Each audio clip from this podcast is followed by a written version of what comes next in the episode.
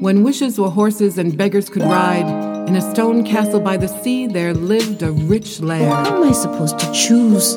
There are so many. And so he left the trail, and he followed the sound of the music. I am the goat from the hills and the mountains. And when I have finished eating these herbs and these vegetables, then I shall eat you, too.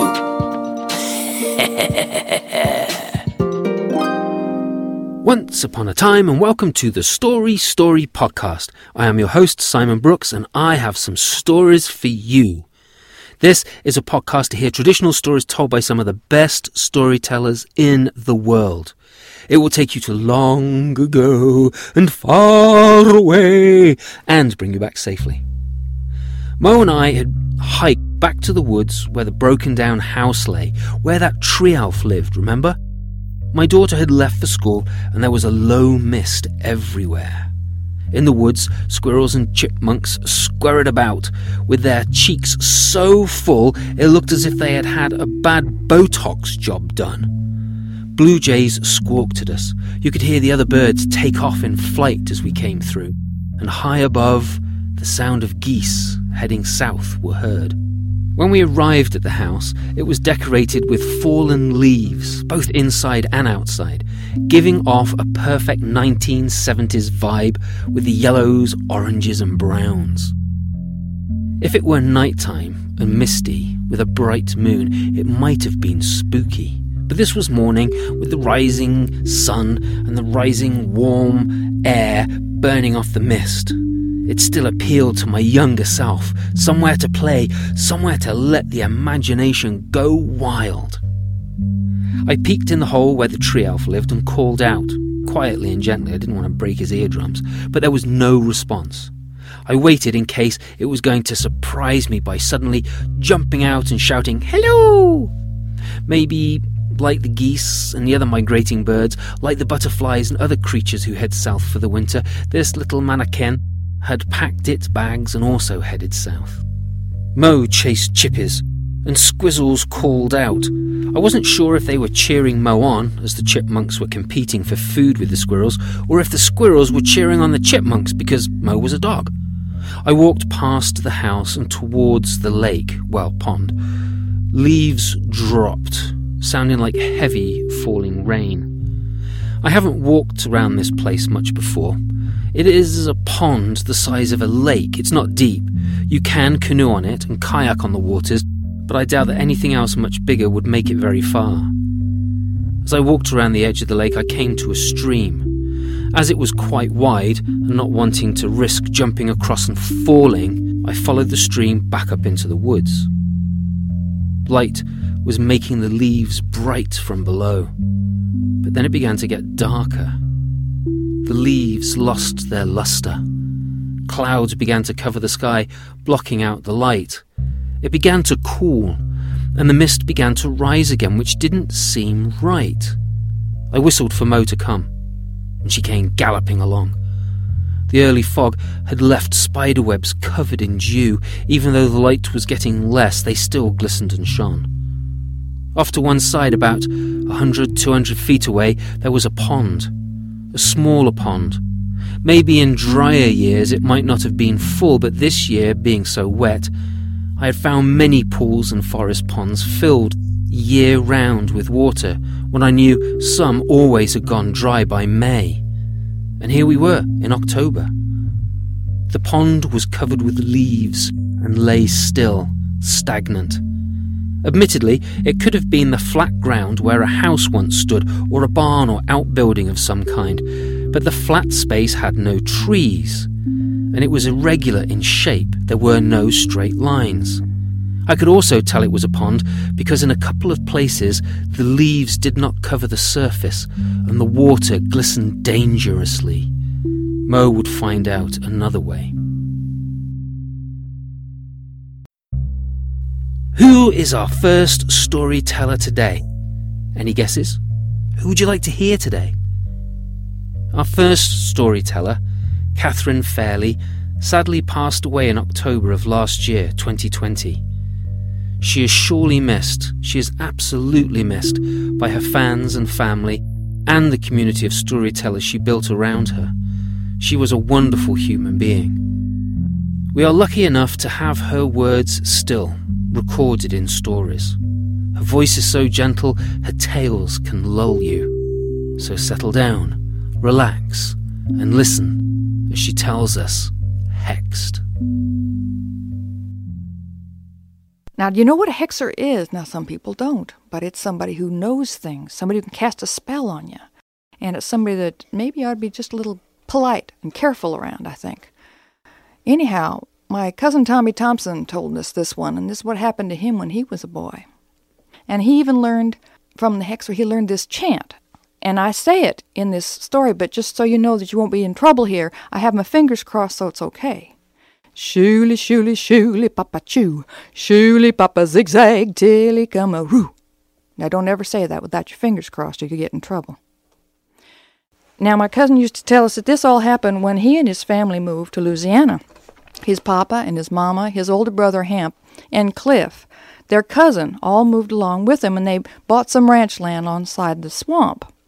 And they were going to make a ranch there, and they had hired old John, who'd lived all his life near that swamp, to help them clear the land, while they all built the house, and they were living in tents meanwhile. Now, old John, he was a fellow who knew things. He knew everything there was to know about that swamp, and there's nothing more exciting to an eight year old than a swamp. He used to tell us about the swamp mare, this white horse that these mean boys tied a chain to his tail and chased it into the swamp. The only thing is, the boys never came back. And anybody who's ever been in that swamp ever since that at night time, they tend to hear chains being rattled. Now, nobody who's ever seen the horse lived to tell about it, except old John. And he said, You see that horse? It's got smoke all around it, and it's got sparks coming out of its eyes and flames coming out of its nostrils when it chases you, and then you're a goner for sure. Now, he was sitting with us at night, and we were cutting the potatoes into seed eyes in the tent there, and he was telling us all about hexing. Well, we just thought it was fascinating. And he told us exactly how it was done. Well, we believed everything he said. As a matter of fact, we were cutting those seed eyes, and he stopped and he went out of the tent, looked up at the moon, said, Can't plant them taters tomorrow. The moon's not right. Taters will rot sure. We believed him. We believed everything he said except for Cliff. Cliff didn't believe a word he said, called it stuff and nonsense. Next morning, Hamp and I were talking about hexing, and Cliff was just laughing, and he was so annoyed that we believed what he said. He said, I tell you what, I think it's so fooey that I'm going to let you guys hex me. Well, I didn't want to have anything to do with it, but they made me swear to secrecy and they took me with them and we all went into the swamp. Now, the swamp is usually not a scary place when you go into it in the daytime. And we used to swing on the, the vines and like that, and uh, we had a good time, but, but this particular day it was a little annoying. The mosquitoes were all over the place and they were really getting me down, and, and all those vines we used to play on, well, they just looked like snakes, jungle snakes, reaching out for you. And the deeper we went into that swamp, the more gnarly and mean looking those trees were, till we gone beyond where I'd ever gone before, and the ground fog was beginning to creep up our pant legs. Now Cliff wanted to do this so bad he actually picked out the tree. It was a big old slick barked alder. And now we started thinking about it. Putting a hex on somebody seemed to be so simple it couldn't possibly work. All you had to do was carve the face of somebody into the tree, and it didn't have to look like them. You just had to name who it was.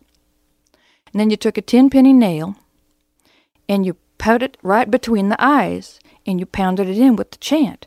Shooly, shooly, shooly, papa choo. Shooly, papa zigzag till he come a roo.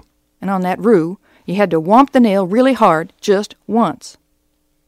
Now you did that every day, and you did the chant with it, and you whomped it only once. And when the nail was all the way in, the person you were hexing was dead. Well, Hamp gave Cliff a chance to back out, but he didn't want to. So Hamp started carving the face, and he wasn't doing it fast enough to suit Cliff, so Cliff got mad and he took the knife and he started carving the face himself.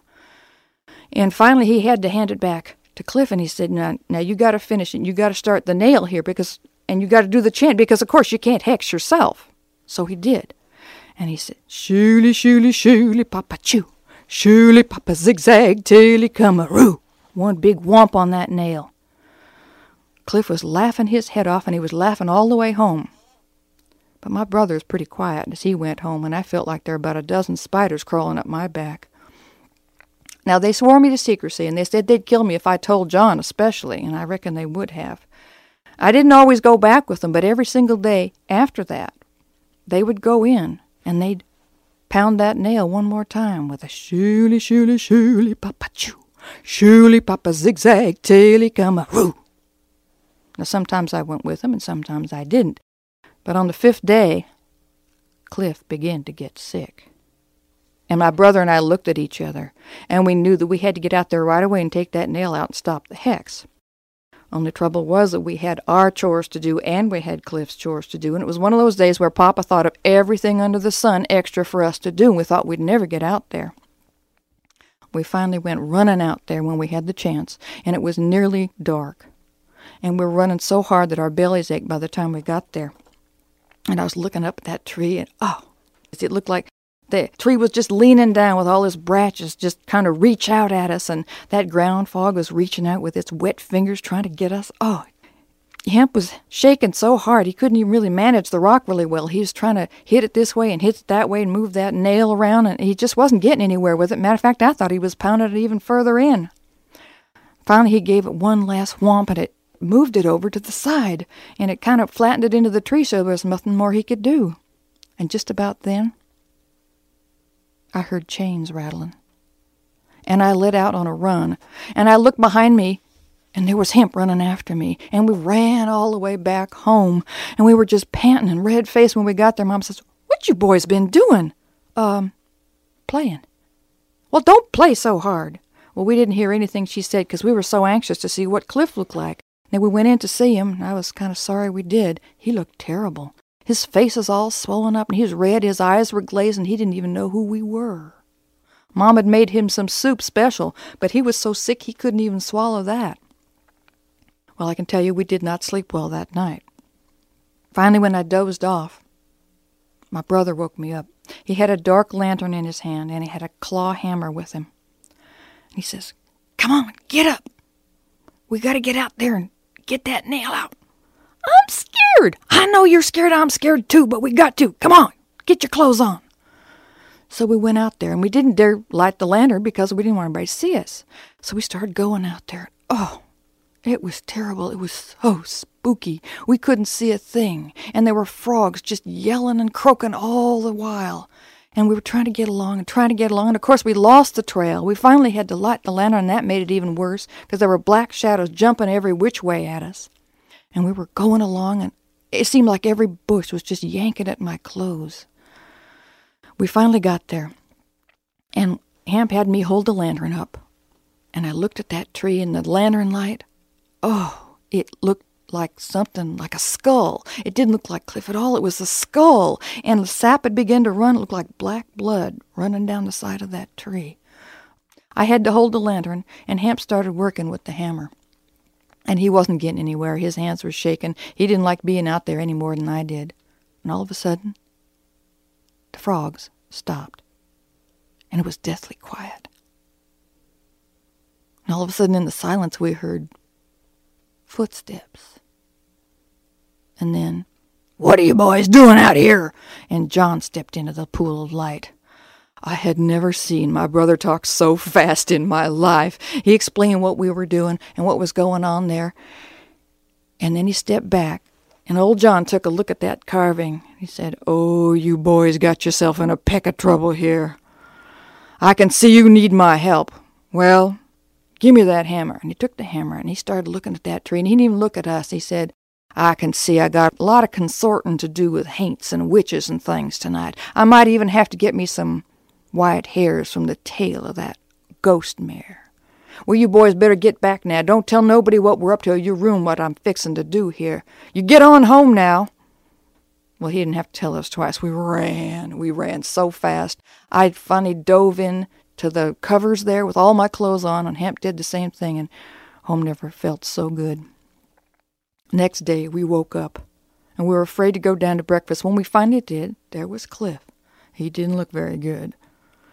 But he was sitting up and he was trying to eat two fried eggs, which was a little difficult because he was still wobbly, but there was no doubt about it. Cliff was better. Finally, my papa came in and he said, Oh, Cliff, you got mumps. Worst case I ever saw. Both jaws. Amp and me looked at each other. Mumps? We could hardly wait till we found John. Papa says that Cliff's only got the mumps. Old John glared at me. Course he does. I tried to change that hex into measles, but you'd gouge that nail over into his jowls. It's no wonder he's got the mumps. I was up there all night trying to break that hex, but you done it good. And I had to use those hairs from the tail of the ghost mare. And he showed us those hairs right there, and he, he walked over with us outside, and we put 'em in the horse trough, and he said, You wait a couple days, they'll turn into water snakes. And you know they did. A couple weeks later, we had water snakes in the tank. I don't know where they came from. Well, that night, John came in with a big old brew. Nasty smelling green stuff he'd made from all his herb medicines, and he made us drink it all. He said, I don't know if this is going to help, boys, because of the part you had in the hexen, but maybe it'll stop you from getting the mumps. Well, we drank it up, and I guess it helped some because we only got the mumps on one side. But I can tell you one thing old Cliff, he never laughed at Hexen again. Surely, surely, surely, Papa, chew.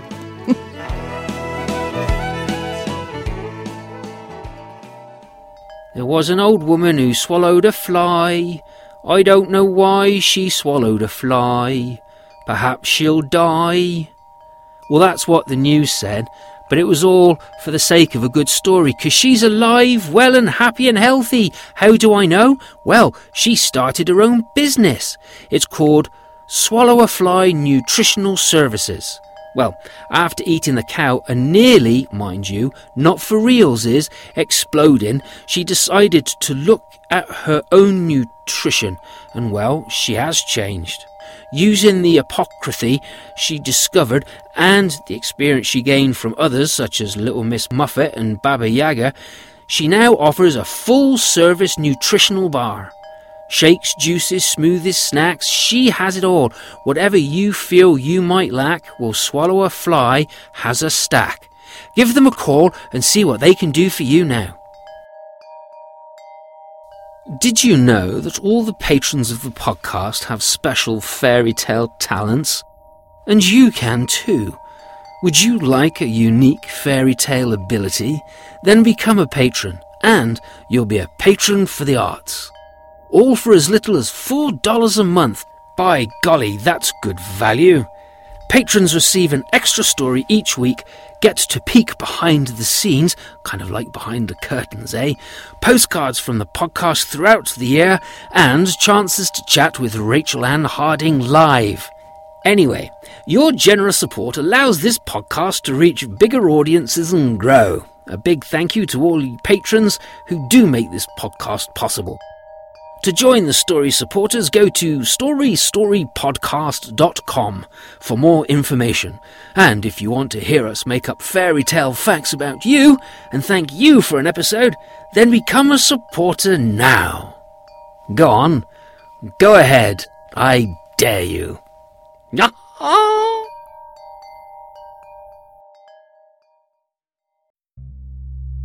It grew darker still.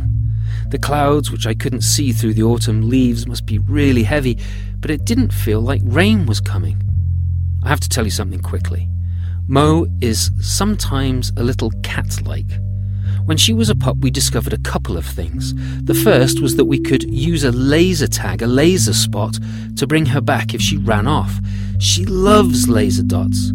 When it's too cold to take her out for a walk in the winter, we use the laser tag to make her run about the house to get exercise. She'd do that with me. The other thing is, she doesn't like getting into water, but I'll come to that in a moment. Not too far from me, I saw a will o' the wisp in the woods. If you don't know what one of those is, it's a light, a sort of flame that pops up in certain places and vanishes, and then it pops up somewhere else. Little flames, little lights. Well, for the second time ever, I saw one. The last time was in Scotland, but here I was, now living in New Hampshire in America, and one pops off not too far away from me, and then another. As it was getting darker, I could see them more clearly. I watched these will o' the wisps pop up and vanish, and then I saw that Mo had noticed them. I smiled as she jumped towards one and then ran to another, and then I saw a path these little lights were creating, and it was right towards the leaf covered pond. When we first got Mo, I took her out for the first time in the woods off leash. It was winter. Streams and ponds were frozen over. Mo saw a bird sitting on the ice and took off after it. I called her back, but as a little pup, she wasn't listening and went through the ice as the bird took to the sky, no doubt chuckling to itself. Mo was plunged into freezing water and was scared witless.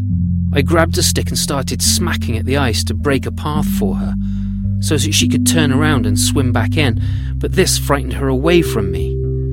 She's a rescue dog, and there are all sorts of issues that some of these dogs have. She was swimming further from me still, so I ended up jumping through the ice myself and grabbing her to pull her back in. It was only about waist deep.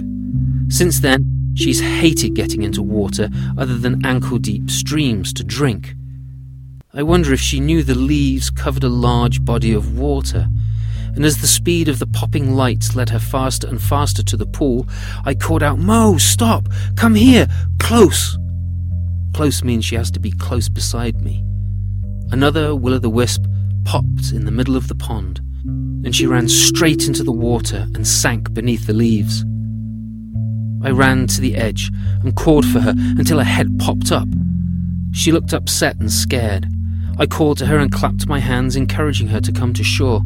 It must have been deep, as I could see that she was paddling and not walking. She looked so forlorn, the poor girl. I rubbed her face when she got on shore and gave her one of her treats that I carry with me. At least it's not freezing water this time, you silly goose, I said. She shook herself hard, and I ended up getting a good soaking myself. I scratched her head as she gobbled down the kibble, and then she headed towards the path we had followed to get there. Then she stopped and turned and looked at me. It was as if she was telling me, Time to go home. If you think we are going any further on the trail, you are clearly bonkers. Mo then started down the path, so I followed her back to the car. She often calls me bonkers. I think my daughter taught her that word. But then again, I did teach that word to my daughter, so what goes around comes around, as they say. Mo had a quick shower from the hose when we got home before going into the house, and she got another treat inside. She then spent the rest of the day sleeping on the couch, every once in a while staring at me when I passed, with a look that said, You should have called me back. But I did, Mo, I did. Richard Martin. Well, I told you about Richard Martin before. Do you remember where he comes from originally? That's right, England. But where does he now live? You must be really paying attention right again, Germany. Well, I hope you enjoyed the last story he told. Do you remember the name of that? Because we have another one of Richard's tellings for you. Today, he is going to share with us his retelling of The Shipwright and the Witches. Wahaha! Story about mathematics. Uh, well, at least about geometry. Because long, long ago, really long ago, in England, there was a man who built ships. In those days, we'd call him a shipwright. He'd go out into the forest where he lived and he'd look at all those great oak trees, you know, oak, the hardest wood of all that grows in England, and he would be able to look at the angles which the oak branches grew in, and he would know, ah, that is the angle for this part of the ship. So you didn't have to join wood together. If you had it like that, it made it stronger in those wild waves. Well, being such a good shipwright, being the best shipwright in England, of course, the king said, Build me a ship. Now that was wonderful, but it was also dangerous because you know what kings are like. And if you didn't get it quite right, or if you were a little bit late, oh, you know, you might be hanged uh, by the neck. And so it was in those days. You didn't have Amnesty International to protect people in prison, you see. well, he had this job from the king. And he'd gone out into the forest, he'd looked and got his timber, got the angles just right, all except that one last piece that he needed, and it's a very important piece in a wooden ship. It's called the knee, and it's the great piece of wood where the main mast comes down and sits on that uh, angled piece of wood. And do you know, this poor shipwright, he could not find a tree where there was a, a branch growing with the angle which he needed.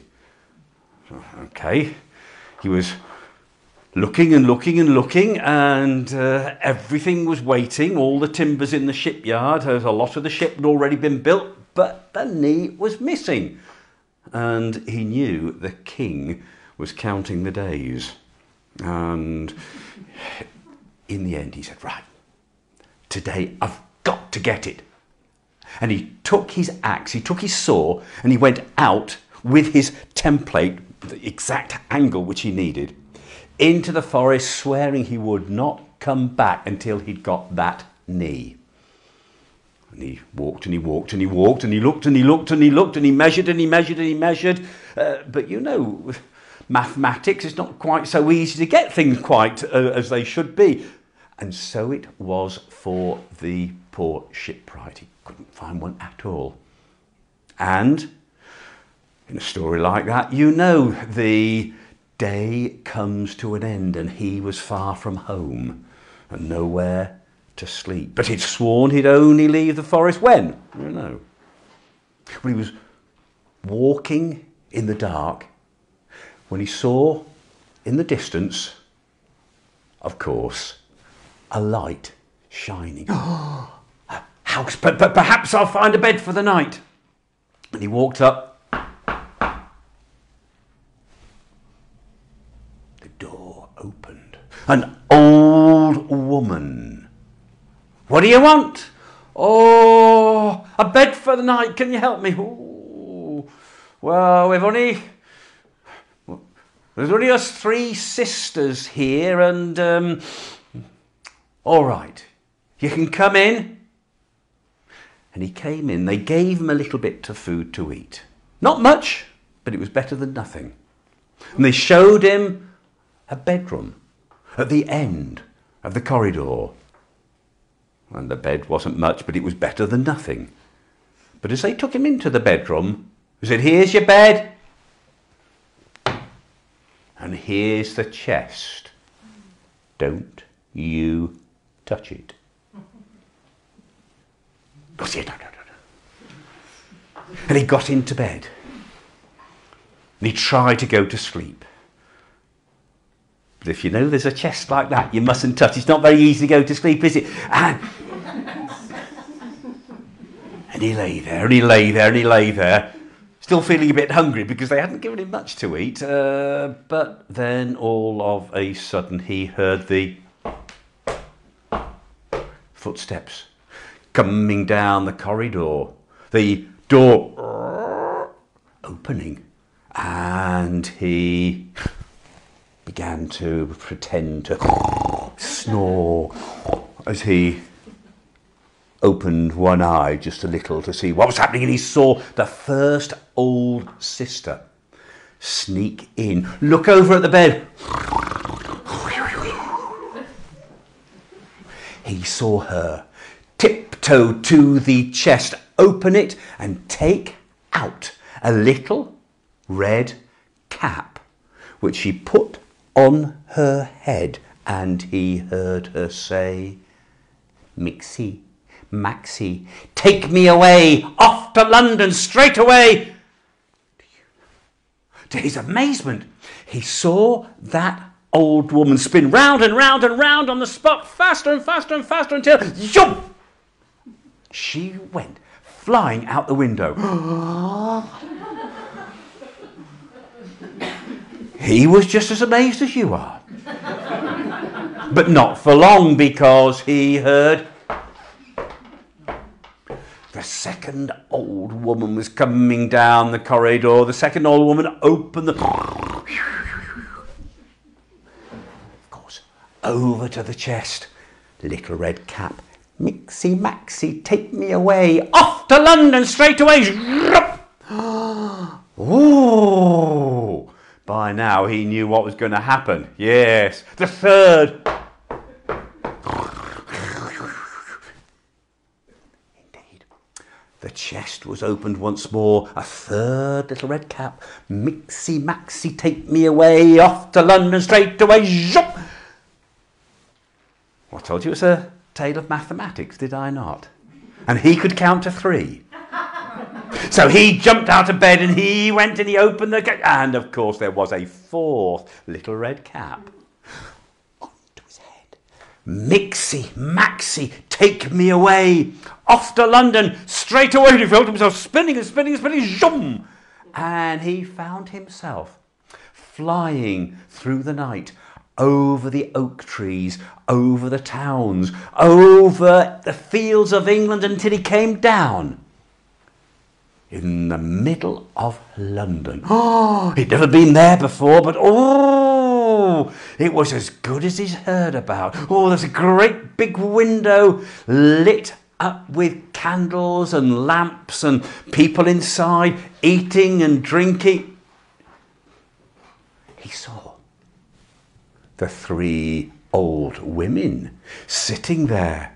The table they were sitting at was full of the finest looking food. Mmm, he could already smell it coming through. and the, the, the drink they had there. Oh, and just uh, the, ha! You found your way here then. In you. He pulled that cap off his head and he stuffed it into his back pocket. In you come, sit down, since you're here. You may as well eat and drink. Well, he didn't have to be told twice. And he sat down and he ate and he drank and he ate some more and he drank some more. And then at the end, he drank a little bit more. And so it was. He didn't really notice the first old woman step up and out into the street, put the little red cap on her head. mixy Maxie, take me away, away from London, straight away, zoom, and off she went. But he was still drinking and drinking when the second old woman, ah. And of course, you know what the third old woman did. And then you know what the landlord did. Well, they said you'd be paying me, me. Uh, uh, uh, uh I haven't got any money.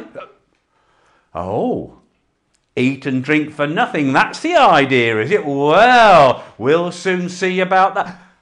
And the shipwright, before he could say a word, his hands were tied together and they dragged him off to the judge. Now, in those days, if you pulled a trick like that, you could, you know, pay for it with your life. And so it was the judge, he spoke his word. He had a little black cap on his head when he sentenced Jack to be hanged by the neck the next morning. Poor Jack. He was dragged out of the prison. He was taken off to the gallows, you know, the gallows there the, where they hang them. Oh, he looked up there, and the rope was coming down, and the rope was put round his neck when the hangman said, as hangmen traditionally do, Do you have a last wish? Well, perhaps yes. I've, I've always worn all the way through my life my little red cap, and I, I, do reckon I'd, I'd be able to die just that much easier if I had it on my head, but it's, it's in my back pocket and I can't get it. Could you get down and put it on my head? Well, the hangman said, I reckon I could do that. And he did. And there was the shipwright, although his hands were tied together, with the cap on his head, he said those words Mixie, Maxie, take me away, away from London straight away! And whoom, he was spinning and spinning and spinning. He felt the rope pull against his neck. He heard the gallows crack. And he flying through the air, the rope and the bit of gallows trailing behind him as he went over the fields, over the towns, over the forest, and bang! down in the middle of his own shipyard, where all the ship stuff was waiting there for him to finish the ship for the king. As he sat there, he looked at the other end of the rope, and there was the bit of the gallows, exactly the right angle for the knee. A tale of geometry. Thank you very much.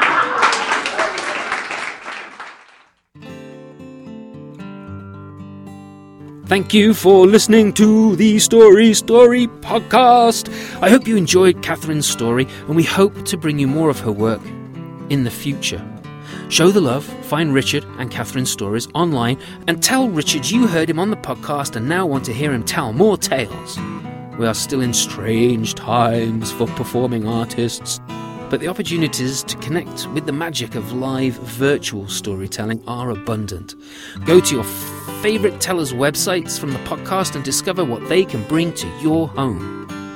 Do you know that you can connect with the podcast and see the fairy tale sponsor ads on Facebook or Instagram at Story Story Podcast, or you can connect with me at Simon M. Brooks on Instagram. Also, check out hashtag In the Woods with Mo, and on Facebook and on my website at Simon Brooks Storyteller. Diamond Scree? Yep, that's me. While you're there, let us know your favourite story or a favourite story of your childhood. Who knows, maybe you will hear them here soon. Well, my hair is a mess, and so I'm off to Rapunzel's hair salon to get a cut. What are you up to for the rest of the day or the evening? The inspiration for the fairy tale sponsor came from Rachel Ann Harding. The inspiration for the true fairy tale came from, you guessed it, another recent walk in the woods with Mo. The music is by Podington Bear. This podcast is made possible by patrons like you. Consider becoming a patron or joining the mailing list to get podcast goodies or write a review on Apple Podcasts, which helps other story lovers find and enjoy the show. All that costs you is a little bit of time, and we really appreciate it. You will hear more stories next week, but until then, live happily ever after. And Mary Kate opened up the door, and there, on the doorstep, wrapped in his own blanket, was her baby. And to this day, Anansi spins webs so that he can catch the flea, the fly, and the moth that got away. If you go down to the lake on a clear day when the water lies as calm as a sheet of glass, you can still see the rooftops of the castle glittering in the sunlight. And if you listen really closely, you can even hear the festive music from the royal court.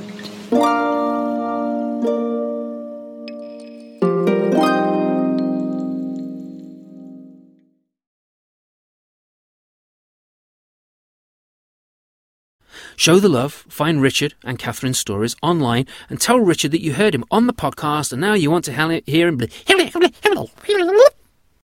side, gi- giving off a perfect. Oh! It grew darker still. I can't do that. All right.